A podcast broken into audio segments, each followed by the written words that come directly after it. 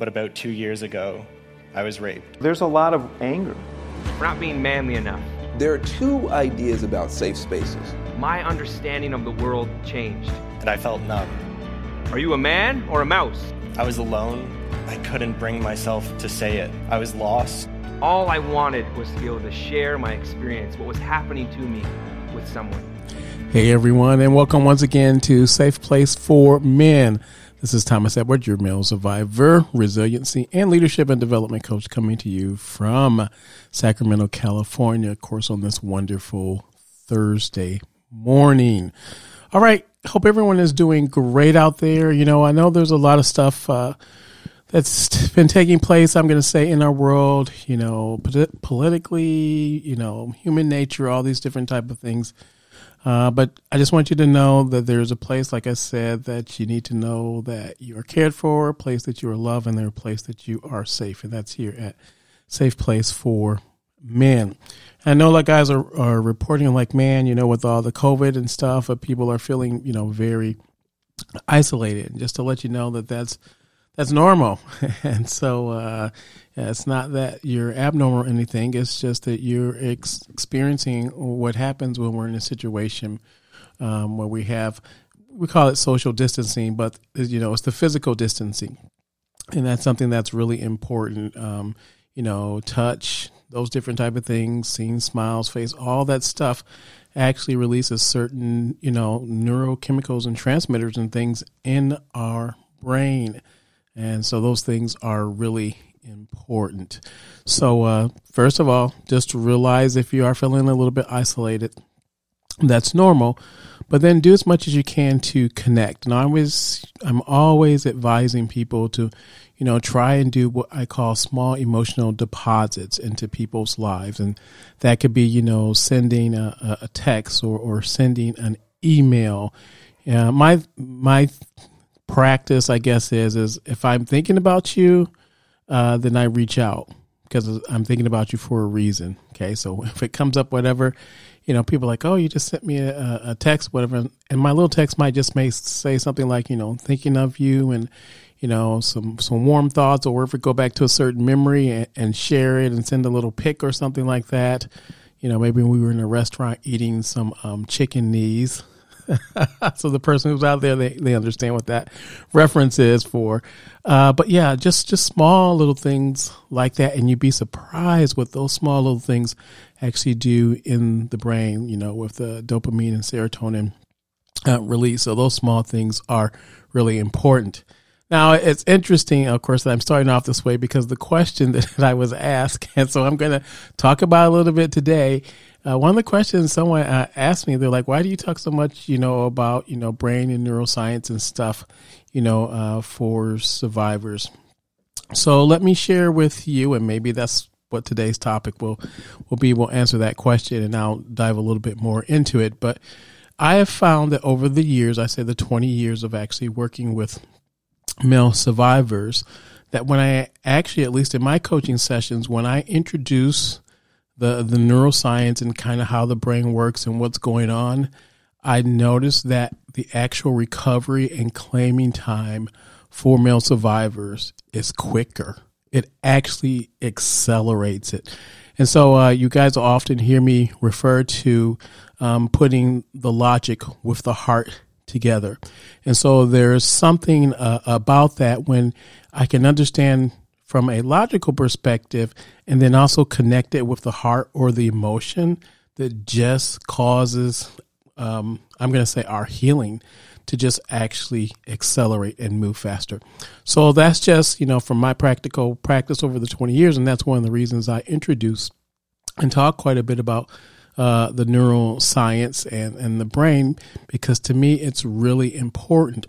And it's like when you understand uh, how your brain operates and, and what's going on. It helps you to understand some of the things, you know, like last week we talked a little bit about reenactment. So if you start understanding what's going on in your brain and reenactment and how that deals with what we call, you know, the, the habit forming neuroscience and stuff, and you get a hold of that, man, when you start working through it, it makes recovery so much easier. And so that's one of the reasons uh, I introduce a lot of the brain or neuroscience uh, when I'm talking, especially at the conferences and things, right? Because the thing is, uh, you know, when we're doing the workshops and stuff, when you go home, I want you to be able to understand, right, how you're going to use these strategies and how these strategies work. And so if you understand how the brain works, you're just like, oh, so this is why I'm applying this strategy to this, right? It just helps so much more, right? And so works really well for, you know, people like sometimes I, I shared with you guys last time when we talked about reenactment. There are some people they come to me and, you know, the therapist is doing um, eye movement desensitization reprocessing and it's not working for them, right? And they're like, oh man, what's going on? Well, if you understand something about brain science and then you understand this person, like, well, I have a photographic memory. Oh, we're going to have an issue with that. And so then you can give them other strategies and other avenues to actually help them to move them and accelerate them. And so that's what I, and that's what I enjoy uh, doing. So that's that's pretty cool. All right, so let me answer this question while we are here.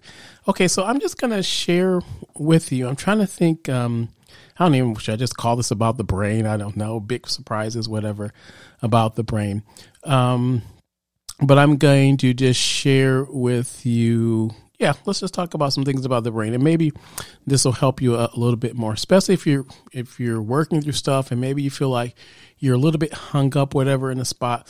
Maybe one of the things that I'm going to talk about will actually help you. All right, so here's the first thing I'm going to say.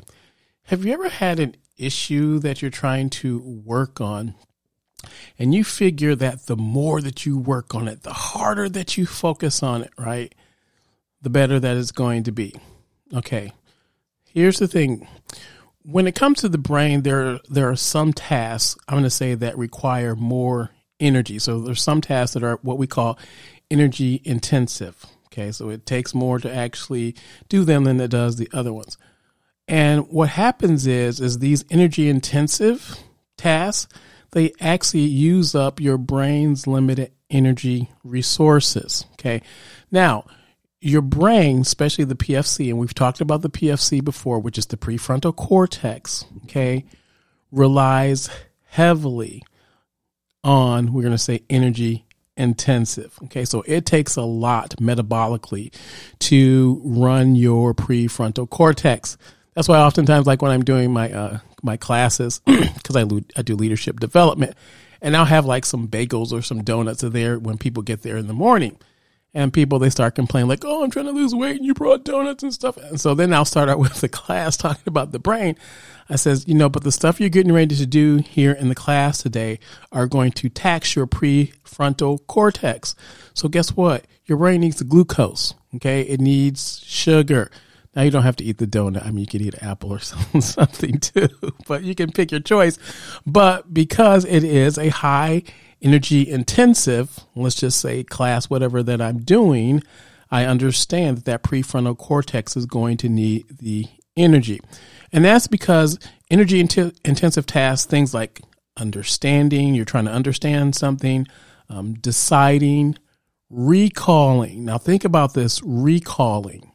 And so, oftentimes, when we're working through our issues, all the time, when I do a workshop and we get to the part where we're working on disclosing and stuff.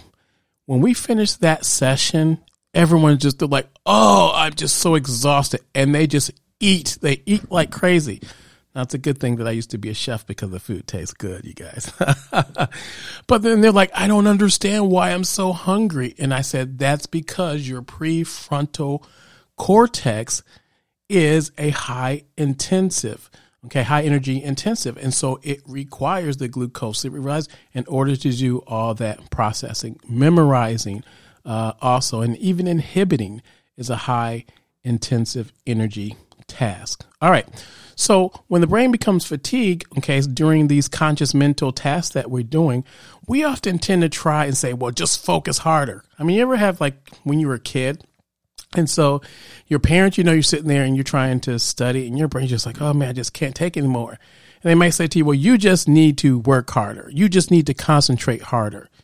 Well, actually, when your brain is actually fatigued like that and you're trying to do more conscious mental task, it makes it harder. And actually, what it does, it speeds up the process of what we call cognitive degradation. Okay, cognitive degradation. So you're trying to figure out, well, why? Why can I get this point? Why can I understand this? Why can I make this decision? And your prefrontal cortex is trying to say to you, look, we're fatigued. We're tired. You need to give us a break. Don't believe this garbage about just focus more and it's going to come because really that's not how it works. So what happens, let me see, I'm trying to think of another analogy. Okay, just think of yourself. You're driving down the street in your car and you're almost on empty. Okay. And you see this hill up and you're coming to the hill and you know you don't have that much gas. But what you do is you press on the accelerator, figuring, okay, I'm just going to give as much as I can so I can get up the hill. You're not going to get up the hill because you don't have enough gas. Okay. So you're just going to run out of gas, of course, quicker. So then what are some ways when we're talking about this? So better ways to actually work with my brain would be refueling it, of course, as I just told you guys with that. But then understanding that my brain actually has limited capacity. Okay. I don't care what anyone says about, oh, you have unlimited brain power. No, it's not true when it comes to dealing with your PFC. Okay. So if you don't load that thing up, if you don't give it what it needs, the reality is it's going to burn out or burn down. And your understanding, your decision making, those things are going to be even more difficult for you. So when it comes to both, I'm going to say, you know, linear problem solving and even nonlinear, you can't focus all the time. You got to give yourself a break. And this is what you'll even notice about your, your brain. So oftentimes when I'm, I'm coaching and we're working on something and I, and I know that it's PFC intensive. Okay. So then I just tell everyone to take a break. And what we do is we take a break, we go out for a walk, we get some air, we get some snacks. And guess what? It is during those times, and I'm going to say about 90% of the time, it is during those times that the aha moments click just like that. Why is that? Okay. If you understand the brain science, okay, the prefrontal cortex gets relaxing and stuff. It's just like, you know, conscious and subconscious. Now it has an opportunity to refuel. It's not doing that high intensive, if you want to call it energy task. And so now it has a time to relax and actually put the things together. All right. So, so that's the first one. All right. When we're talking about that. Okay. What's another one? So let me share with you something else when we're talking about the brain. So oftentimes let's say when guys come to the, the workshops. And guys, we know what we've been told, right? We know it's not true, but we still kind of believe it anyway. So we come to the workshop and, and we know that we're going to have to do work, right? That PFC is going to be working, but we have this thing. Remember, we talk about logic and heart where, you know what? I just don't know how I feel. Ooh, we don't want to go into that. Now, of course, the common belief is, and especially, of course, I'm going to say in our society, Western society, we have this idea that talking about emotions is unhelpful. However, the neuroscience shows exactly the total opposite is true, right? And you can even go check on um, uh, Dr. Matthew Lieberman. He's done he's done some great work on this. What we know is that the value of labeling emotions actually maximizes your cognitive ability. Okay. Now remember I just talked about from a prefrontal cortex, right? When we're trying to focus, focus on it so hard and we're fatigued, we're going to get, what did we say? We said cognitive degradation.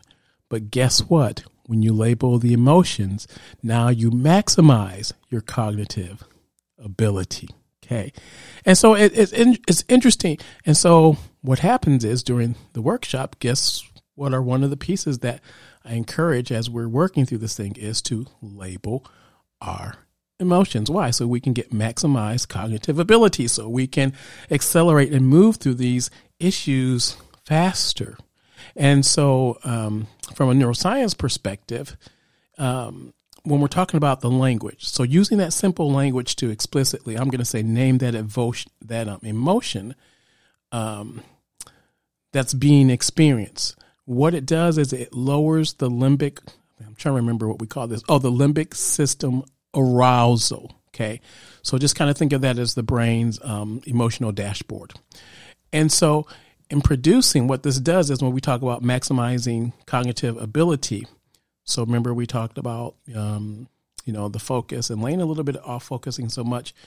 What this does by labeling the emotion, it produces a quieter brain state. And so now that means that your PFC, your prefrontal cortex, is now actually able to function better. And so this means that the negative impact of the emotional, I'm going to call it noise, okay, of our cognitive abilities is diluted, it's lesser. And so it becomes more useful to actually do that, right? And so then when I'm coaching, okay, and I'm doing the workshops, why am I doing that? I'm doing that to help the client to reduce what's known as the threat response by teaching them to label their emotions correctly. Now that's really important. We'll talk about that, you know, some other time too, because it's not just about labeling them, but it's also about labeling them correctly. Okay, so guess what's right behind that one? Okay, so labeling emotions. Well, then guess what? Suppressing emotions also isn't useful. Now, this is really important for us as survivors. Remember, as we're working through these things, because in our modern society, they often lead us to believe, like we said, that suppressing, holding on, right, to the emotion is a useful way of managing them. Okay. Of course, in fact, right, guess what suppression does? Let's go back to the first thing where we talked about focusing and how that works with the PFC, high intensity, right? So guess what suppression does? It uses up a lot of the brain mental energy. So it's costly and it's unhelpful and it's a high intensive. And so it's going to be chewing up a whole bunch of brain cells and brain power. Okay. And so it's unhelpful because then when it comes to maximizing, I'm going to say our cognitive performance so we can actually perform better, it's utilizing more energy. So when we're suppressing the outward expression, now notice I said the outward expression, and that's because when we're talking about the outward expression, we're also using our mind and our whole body. But when we're suppressing that outward expression of an emotion, that's going to be a high intensity task for the brain right? So now we're going to be chewing up our limited PFC energy and resources. And then guess what this does? Okay, we just talked about it before. Once again, this causes the limbic system to become even more aroused. Okay, and so now the opposite is in the opposite effect of what we want now takes place. Right now, here's another thing. I don't know if you know this, but and this is from the neuroscience once again, and it, it kind of makes sense, right? But when we're actually suppressing the emotions, this also degrades our ability to actually recall the information. Now, just think about that. That sounds almost like a catch 22, right?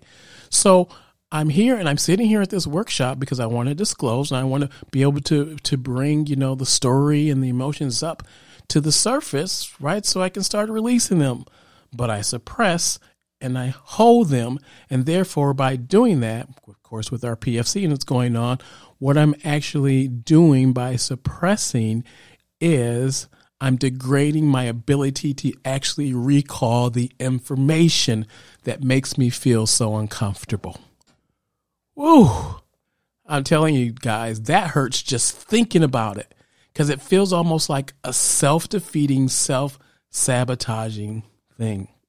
All right. So don't suppress those emotions. All right. Here's a, here's a, here's another thing. I kind of what I'm talking about the the whole brain stuff here. Now, those of you, of course, that have studied like Maslow's laws and stuff, and you know the um, hierarchy of needs, there's one often time, and I'm going to say at least when I'm coaching and I'm working with survivors, because you asked me why do I talk about the neuroscience and stuff when I'm coaching, and that is um, having a sense, I'm going to say, of certainty and control is a social need that actually takes place in the brain. I mean, it's very serious. It's something that's neat because this is what happens when we're talking about certainty. Certainty actually creates a reward response in your brain that actually enables healthy PFC, right, prefrontal cortex functionality. So in other words, if there's and you're you're trying to figure out, you're like, man, why am I freaking out? Why am I exhausted? Often times when I'm maybe trying to remember stuff and can't remember it. And that's because in the brain when I have too much ambiguity, too much change, or what's seen as too much risk, it makes me feel uncomfortable and it sets off what we call our primitive alarm bells in that limbic system. Okay. That's one of the reasons, for example, when I'm coaching individuals and they're just so hung up on, I can't remember every single detail. Okay. The problem is that there is so much ambiguity out here. Okay. Notice what it's doing to our PFC functionality as opposed to if you're coming, you're working with me. I'm like, okay, so then just let's just work on what we know. Okay. And so what that does is that adds the the certainty. Oh, so guess what that does to to the brain, right? So it's now it's giving me more resources. Okay, so now I'm starting to maximize my actual brain performance. And so when we have complex issues and, and situations that arise, the brain will focus actually on what is known. Okay, because it, it just feels better. Okay. And so this means when we're trying to work on things, instead of, I'm going to say, focusing so, so much on the problem, we need to make sure that we're focusing attention on the problem, but then also the solution. Okay. So we've got to, to balance that to get that certainty there. Woo, my goodness. I've already passed my 20 minutes here, but you can tell I like, you can tell I enjoy talking about, talking about this when we're talking about focusing and how coaching and, and, and using it and understanding how our brain works and how it can actually accelerate our recovery and reclaiming our life. All right. Here's one out and I'll, I'll, I'll end. Okay. I'll try and end with this one because we're past our time here. Here's one that's really important. And so, and you guys know me. I am a big, I tell you, I try to consciously create my family. Um, so one of the reasons, maybe you might say, Hey, Thomas, why is it that, you know, you do these coaching, I'm going to say workshops? Okay. When we're talking once again about the brain, when we're talking about accelerating our healing, when we're talking about reclaiming our life, here's the reality. Social needs are as much as important as the physical needs. Okay. So our social needs are something, um, you know, that people, I'm going to say they tend to underestimate when it comes to maximizing our ability to think, to collaborate effectively, and to actually work through the issues. I see so many guys, okay, so many guys, and this is what they'll say. They're like, yes, you know, I've been working with my, my therapists and stuff, but they're like, there's something about when I came to this workshop with 10 other guys and we started working through this stuff, they're like, the aha moments are hitting me just like that. And they're like, why is this stuff accelerating so much? I'm like, because when you understand how the brain works, you realize, I'm going to say that the social, okay, being there in that group is just as important as anything else. So, in fact, you know, our, our behavior is often, of course, is driven significantly um, by a set of very deep rooted social needs. And one of the social needs is, is community. Okay. I call it family, community.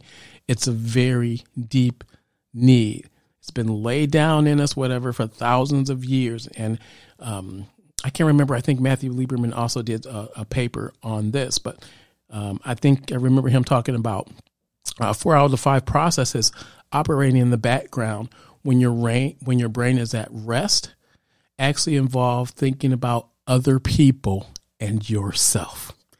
You'll often hear the the guys. I remember, you know, when you listen to the um, podcast, and you would hear. I think Scotty said this, Mike said this. They're like, yeah, like when I was there with the other guys, I was hearing myself through their story, and it was connecting with my story. This is one of the reasons I believe that you have to have that social component if you're really trying to get what I want to say, not just accelerated healing, but whole healing. And so, in other words, you always hear me say that healing, complete healing, takes place in relationship. Why do I say that? Because the brain neural science proves it. All right. Woo! I'm getting a little hot in here. I don't know about you guys, even though it's freezing. it's freezing outside this morning. This is one of the reasons why I love neuroscience so much. And this is one of the reasons when I'm coaching and I'm working with survivors, I'm using the neuroscience. And so I, I hope that that kind of, you know, uh, answered your, your question that you proposed to me. So, you know, if you're interested in coming to a, a workshop, and uh, I don't know, it looks like, you know, things with, with the, um, I'm going to say with the virus, I know we're going through the variant that's going around, but it seems like some people are saying whatever the vaccine, so they're saying whatever May, June, if that's when it is, then that's when it is.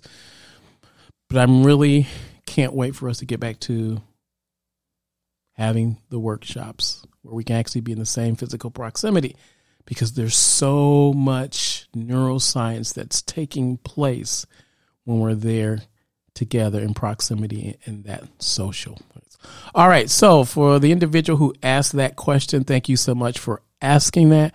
I hope that gives you a little bit better idea. Like I said, well, coaching, what I'm bringing to the table. If you decide you want to coach with me, if you're deciding you want to come to, you know, one of the the workshops, whatever it is, I'm just kind of sharing with you uh, when I'm coaching. A lot of it's actually coming from the neuroscience, and of course, 20 years of experience. But noticing now that we have the neuroscience, it kind of validates the stuff I've been doing over the 20 years. It's like, wow, I've been doing this, and now the research shows why it works, why they're accelerating, why guys are saying these things.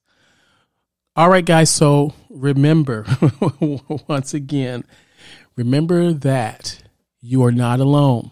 Okay, there's 20 plus million of us out there, right? And like I said, man, I, I oh, man, if we all could be completely whole, it would change the world. I mean, even a lot of the stuff that we're experiencing you know, today in the world politically and stuff. It's because people have got issues. Yeah, people have got issues. But this is the place where we get to work on them. This is the place where we do it and we're not alone. This is the place where we do it in a safe place. And this is the place where we do it and we know that we are loved. We know that we are cared for. And although that's a difficult word for us at times, you need to know that the other person on the end of this mic those words are true and they come from my heart. All right, guys, until our next Thursday, be safe.